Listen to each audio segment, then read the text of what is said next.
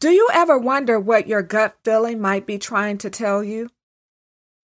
I rarely ignore my intuition, but sometimes it can be hard to decide when you aren't quite sure what language that voice in the back of your head is speaking.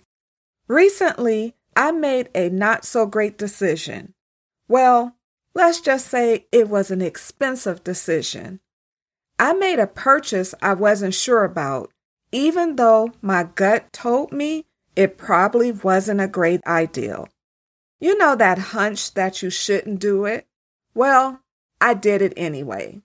I did it because I wasn't sure if I didn't want to spend a large chunk of money at one time or if I really didn't want to make the purchase for another reason. Needless to say, I failed to take my own advice. I did not listen to my intuition. Hi, I am Tam. Today's note that gnawing feeling. You are listening to the Sincerely Her podcast. This isn't an ordinary podcast. This is a podcast that will help you find clarity and win. If it's not a hell yes, it's a no. That's the rule. Listening to your inner voice is crucial.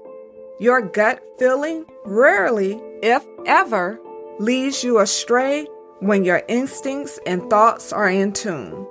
The sense that something is missing in your life or something is wrong, that inner tug of war, is a sign for you to turn inward and trust there's something up with that gnawing feeling. Thanks so much for listening to the Sincerely Her podcast. Remember, be you, trust yourself, be happy, travel, be authentic, have confidence, and never give up.